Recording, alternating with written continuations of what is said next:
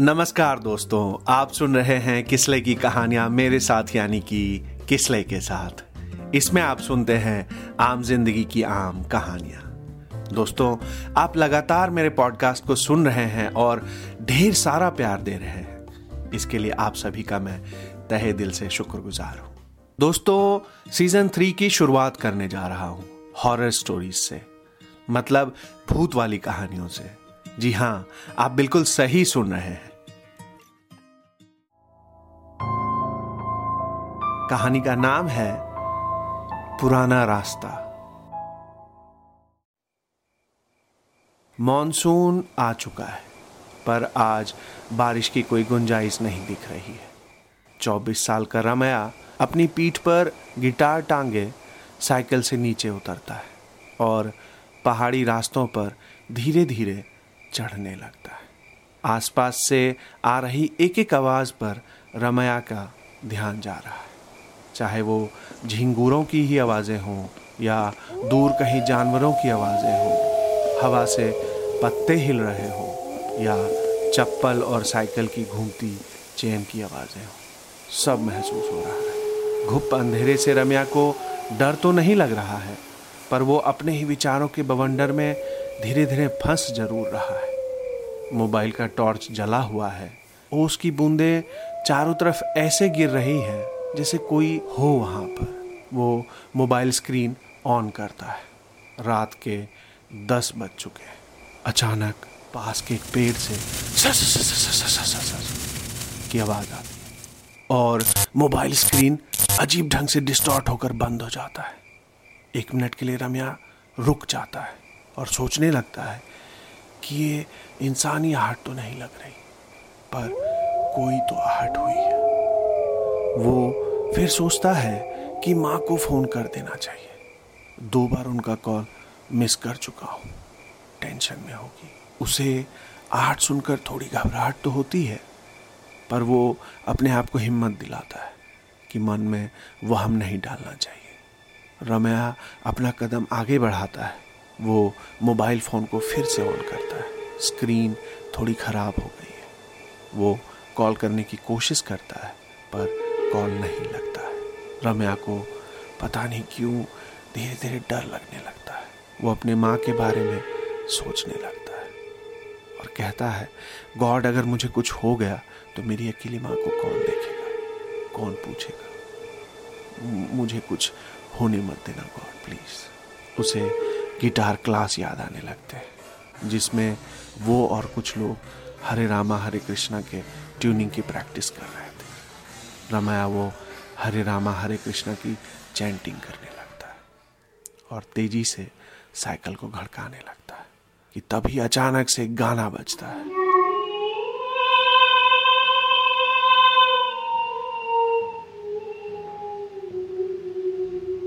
ऐसा लगता है जैसे दूर से कहीं रेडियो से आवाज़ें आ रही हो और साथ में पायल की धीमी धीमी आवाज़ आ रही है। जैसे कि कोई उसकी चाल से चाल मिलाकर चल रहा है। उसे बहुत डर लगने लगता है, पर फिर हिम्मत भी आती है कि आगे एक फैक्ट्री है। हो सकता है गार्ड चाचा रेडियो बजा रहे होंगे। ये गार्ड चाचा पैंसठ साल के बांग्लादेशी माइग्रेंट थे। जो कई सालों पहले अपना देश छोड़कर पहाड़ों पर आकर बस गए थे। उनका अपना कोई नहीं बस्ती में उनका भी एक घर है। रमया तेज़ी से फैक्ट्री के गेट के पास पहुँचता और वहीं से आवाज़ लगाता, खान चाचा! गार्ड, जिसने रात का खाना खाने के लिए अभी टिफ़िन खोला ही है, बाहर देखता है और कहता है, रमया, क्या हुआ? इतने डरे हुए क्यों लग रहे हो? और आज इतनी रात कैसे हो गई? रमया गेट के पास ही खड़ा है। गार्ड धीरे धीरे उसके पास आता है। रमया बोलता है, चाचा, मैं थोड़ा घबरा गया हूँ। मुझे थोड़ा डर लग रहा है। गार्ड उसकी तरफ़ देखता है। रमया आगे कहता है, दरअसल रास्ते में एक अजीब घटना हुई, चाचा। गार्ड उसकी तरफ़ ही देख रहा है। ये देखो। और रम्या अपना मोबाइल निकाल कर दिखाने लगता है, देखो देखो देखो, चाचा। स्क्रीन भी ठीक से काम नहीं कर रही है। ये अभी चलते चलते अचानक से बंद हो गई। वो एक तेज सरसरा गार्ड हंसता है। और कहता है, बैटरी खत्म हो गई होगी बेटा। रम्या उसे देखता है। गार्ड आगे कहता है, बेटा, मेरे पास तो मोबाइल वैसे ही नहीं है। मुझे तो कुछ समझ नहीं आता। ऐसे टच, वैसे टच। इसलिए मैं तो इन सबसे दूर ही रहता हूँ। हाँ तुम्हें चाहिए तो मेरी टॉर्च ले जाओ। रम्या उसे देखता है। उसका डर एक पल के लिए जैसे काफूर हो जाता है। उसे लगता है जैसे खान चाचा उसकी बात समझ ही नहीं रहे हैं। खान चाचा उससे पूछते हैं, क्या हुआ? तुम कुछ बता रहे थे? रम्या गार्ड की इग्नोरेंस से गुस्सा नहीं होता है। वो उसे देखता है और कहता है, कुछ नहीं चाचा, वो बस ऐसे ही, बस। और वो गार्ड को थैंक यू कहता है और एक हाथ से टॉर्च और एक हाथ से साइकिल घड़काते हुए आगे बढ़ता है। तभी खान चाचा कहते हैं, बेटा सुनो, रमया पलट कर गार्ड को देखता है। गार्ड कहता है, रास्ते में अगर कोई मिले तो बात मत करना। रमया उसकी तरफ़ ही देख रहा है, जैसे उसे वहम होना शुरू हो गया। खान चाचा फिर कहते हैं, घर जाओ, माँ तुम्हारा इंतज़ार कर रही होगी। रम्या की माँ घर के सारे लाइट्स ऑफ़ कर रही है। फिर जैसे उसे कुछ याद आता है, घर के सारे लाइट्स फिर से ऑन करती हैं। लैंडलाइन से रम्या को फ़ोन करने की कोशिश करती है, पर नंबर बार बार नॉट रीचेबल बता रहा है। माँ को काफ़ी चिंता होने लगती है। तभी बिजली चली जाती है। वो एक मोटी सी मोमबत्ती जलाती है और बरामदे पर रखती है। वो वहीं खड़ी बाहर को ताकने लगती है।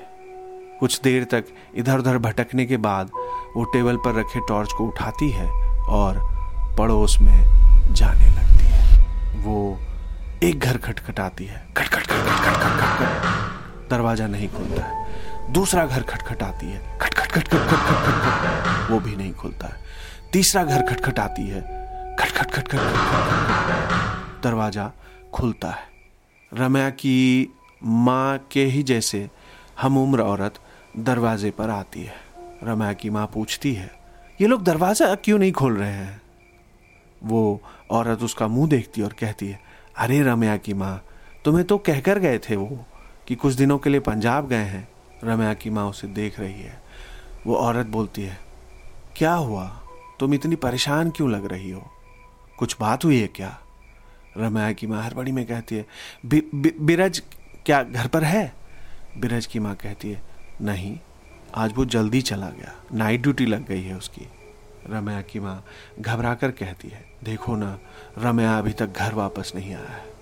मैंने सोचा कि अगर बिरज होगा तो उसे देखने भेज दूँगी। बिरज की माँ कहती है हाँ वो तो है, पर तुम चिंता मत करो। आ जाएगा रमया। रम्या की माँ खाली मन लिए वहाँ से निकल जाती है।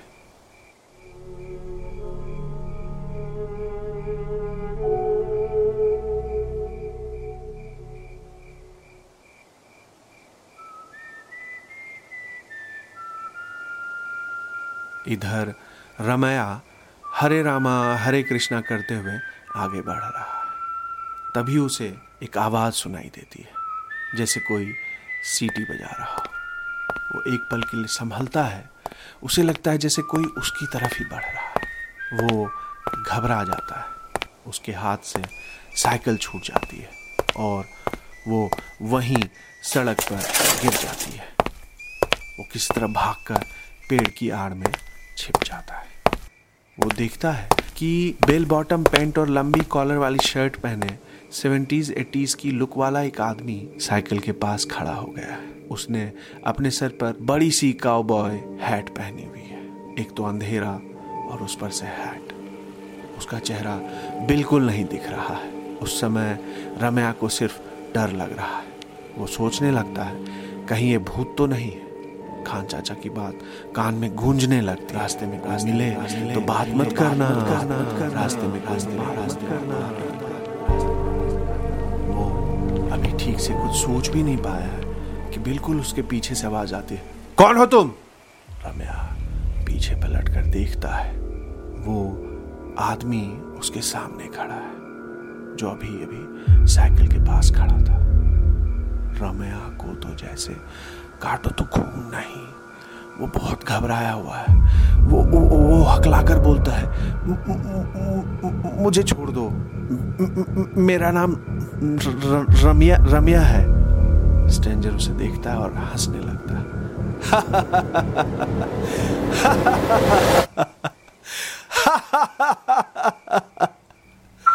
स्ट्रेंजर बोलता है एक बात ध्यान से सुन लो रम्या। ये पुराना रास्ता है। इसलिए यहाँ तुम्हारे अलावा और भी आत्माएँ चलती हैं।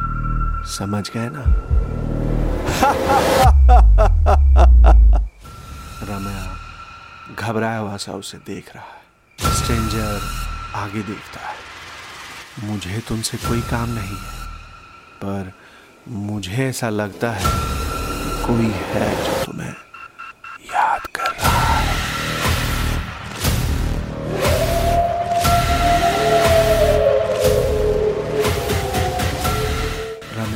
लाकर पूछता है। लेकिन ये सब आपको कैसे पता है? स्ट्रेंजर मुस्कुराता है और कहता है, हो सके तो उससे बात मत करना। ये कहकर स्ट्रेंजर फिर से सीटी बजाते हुए वहाँ से जाने लगता है। उसे देखकर साफ़ पता चल रहा है कि वो घायल है। उसके पैरों से खून बह रहा है। रम्या उसे जाते हुए देख रहा है और वो सोचने लगता है, आज तक मेरे साथ ऐसी घटना नहीं हुई थी। ये क्यों हो रहा है? उसे पता क्यों नहीं चल रहा है? वही क्यों सफ़र कर रहा है? रम्या को कुछ समझ नहीं आ रहा है। उसका डर और फ्रस्ट्रेशन बढ़ता जा रहा है। वो सोचते हुए आगे बढ़ रहा है कि तभी पायलों की आवाज़ें जो उसके साथ कदम से कदम मिलाकर चल रही थी वो अचानक से बढ़ जाती है और एकदम से ऐसा लगता है जैसे कोई तेज़ी से दौड़ता हुआ उसके सामने आता है।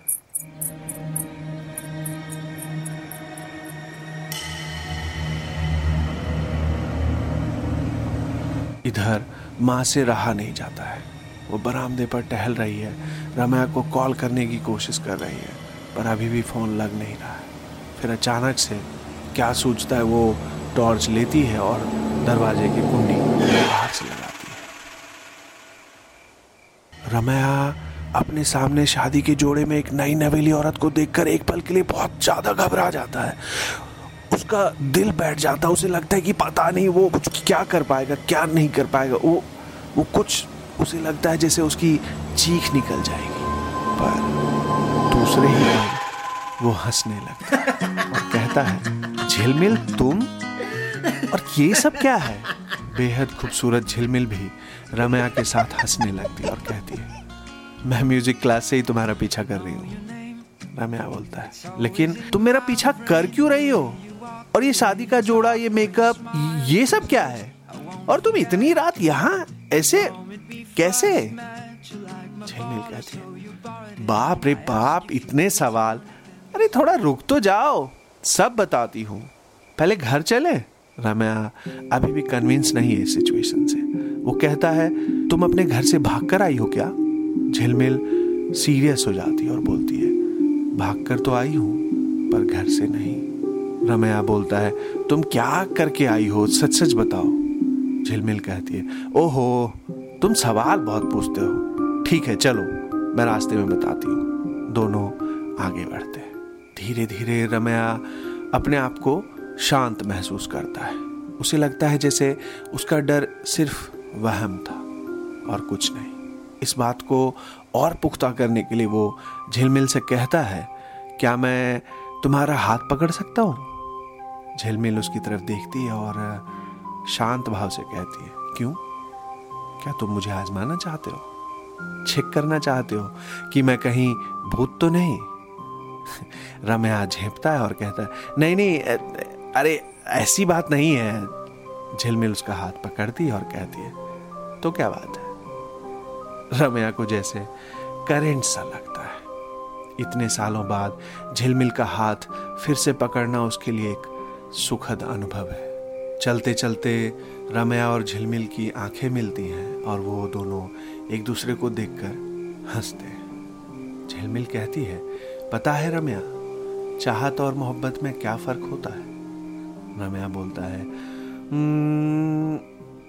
ये तो पता नहीं है, पर यह है कि दोनों एक साथ हासिल नहीं हो सकते, झिलमिल कहती है।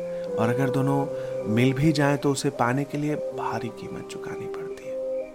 दोनों एक दूसरे को देखते हैं, झिलमिल आगे कहती है कभी कभी सोचती हूँ, क्या हो जाता अगर पापा मेरी शादी तुमसे ही करा देते?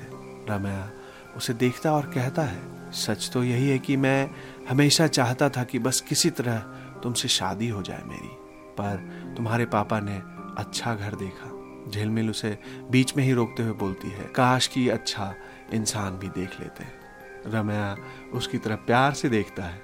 झिलमिल आगे कहती है, ये ज़रूरी नहीं है कि अच्छे घर में अच्छा इंसान ही रहता हो।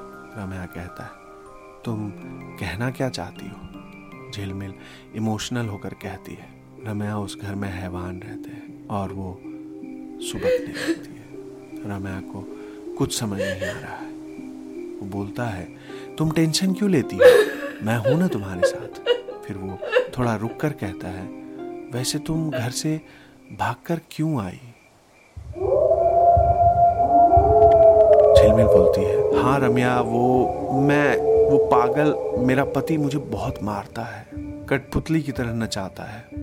पवट साला रम्या उसको देखता है, झिलमिल आगे कहती है, मुझसे नहीं रहा गया, इसलिए मैं किसी तरह जान बचाकर भाग आई। फिर उसकी आँखों में देखकर रम्या को कहती है, तुम मुझे बचाओगे ना रम्या? रम्या झिलमिल से पूछता है, तुम्हारे मम्मी डैडी को पता है कि तुम घर से भाग? झिलमिल फिर से बात को काटते हुए, गुस्से में कहती है, नहीं! रम्या झिलमिल को देखता है और मन में सोचता है, इतना ओवर रिएक्ट क्यों कर रही हो यार? पर वो कुछ कहता नहीं है। एक पल के लिए उसे अजीब सा ज़रूर लगता है, पर फिर वो बात को संभालते हुए कहता है, अरे देखो, बातचीत में टाइम का पता ही नहीं चला। चलो झिलमिल, हम घर पहुँच गए। रम्या झिलमिल का हाथ पकड़कर उसे बड़े प्यार से देखता है। वो उसकी तरफ़ ही देख रहा है कि तभी उसे आवाज़ सुनाई देती है। किससे बातें कर रहे हो रम्या?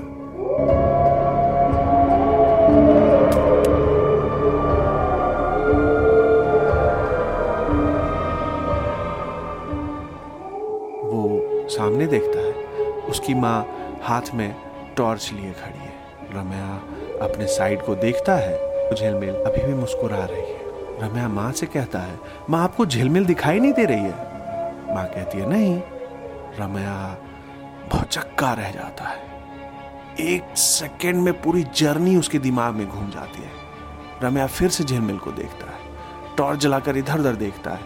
थोड़ा इम्पेशेंट सा हो जाता है। वो कहता है, माँ, वो अभी तो यही थी, मेरे साथ थी, माँ, मेरे साथ थी, मैं आई स्वेयर मैं उसी से बात कर रहा था। माँ उसका हाथ पकड़ती और कहती है चल घर, तुझे मज़ाक सूझ रहा है और यहाँ मेरी जान निकल रही थी। रम्या सुन्न हो जाता है और धीरे धीरे माँ के साथ बरामदे पर चढ़ने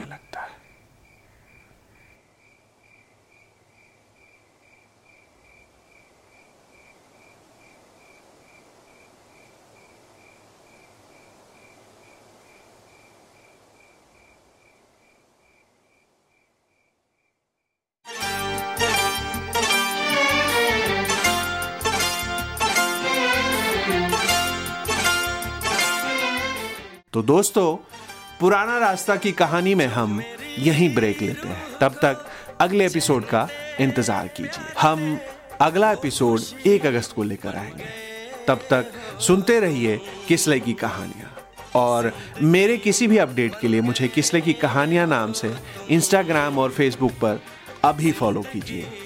दोस्तों, कहानी को लेकर आपके जो भी सुझाव हो ज़रूर दीजिए। और अगर पॉडकास्ट सुनना पसंद आ रहा है तो उसे अपने ग्रुप फैमिली फ्रेंड्स में प्लीज़ शेयर कीजिए। मैं तो इतना ही समझूँगा कि जितना शेयर मतलब उतना केयर उतना प्यार। इसलिए प्यार बांटते रहिए, प्यार बढ़ता ही रहेगा। दोस्तों, इसके अलावा अगर अभी तक आपने मेरी लिखी हुई उपन्यास नहीं खरीदी है तो अमेजन पर जाइए और अपनी अपनी कॉपी खरीदिए। पढ़कर मज़ा आएगा। उपन्यास का नाम है सफ़र और राइटर का नाम है किसलाई किंदा दोस्तों, कहानी सुनने के दौरान अगर आप किसी बात से आहत होते हैं तो हम आपसे माफ़ी चाहते हैं। किसलाई की कहानियाँ का मुख्य उद्देश्य सिर्फ़ और सिर्फ़ अच्छा मनोरंजन देना है अच्छा इंटरटेनमेंट देना है। तो दोस्तों, आज के लिए यहीं अलविदा लेते हैं और मिलते हैं एक अगस्त को। तब तक सुनते रहिए और शेयर करते रहिए किसले की कहानियाँ को Amazon Apple Gaana dot com Spotify और uh, गूगल पॉडकास्ट पर।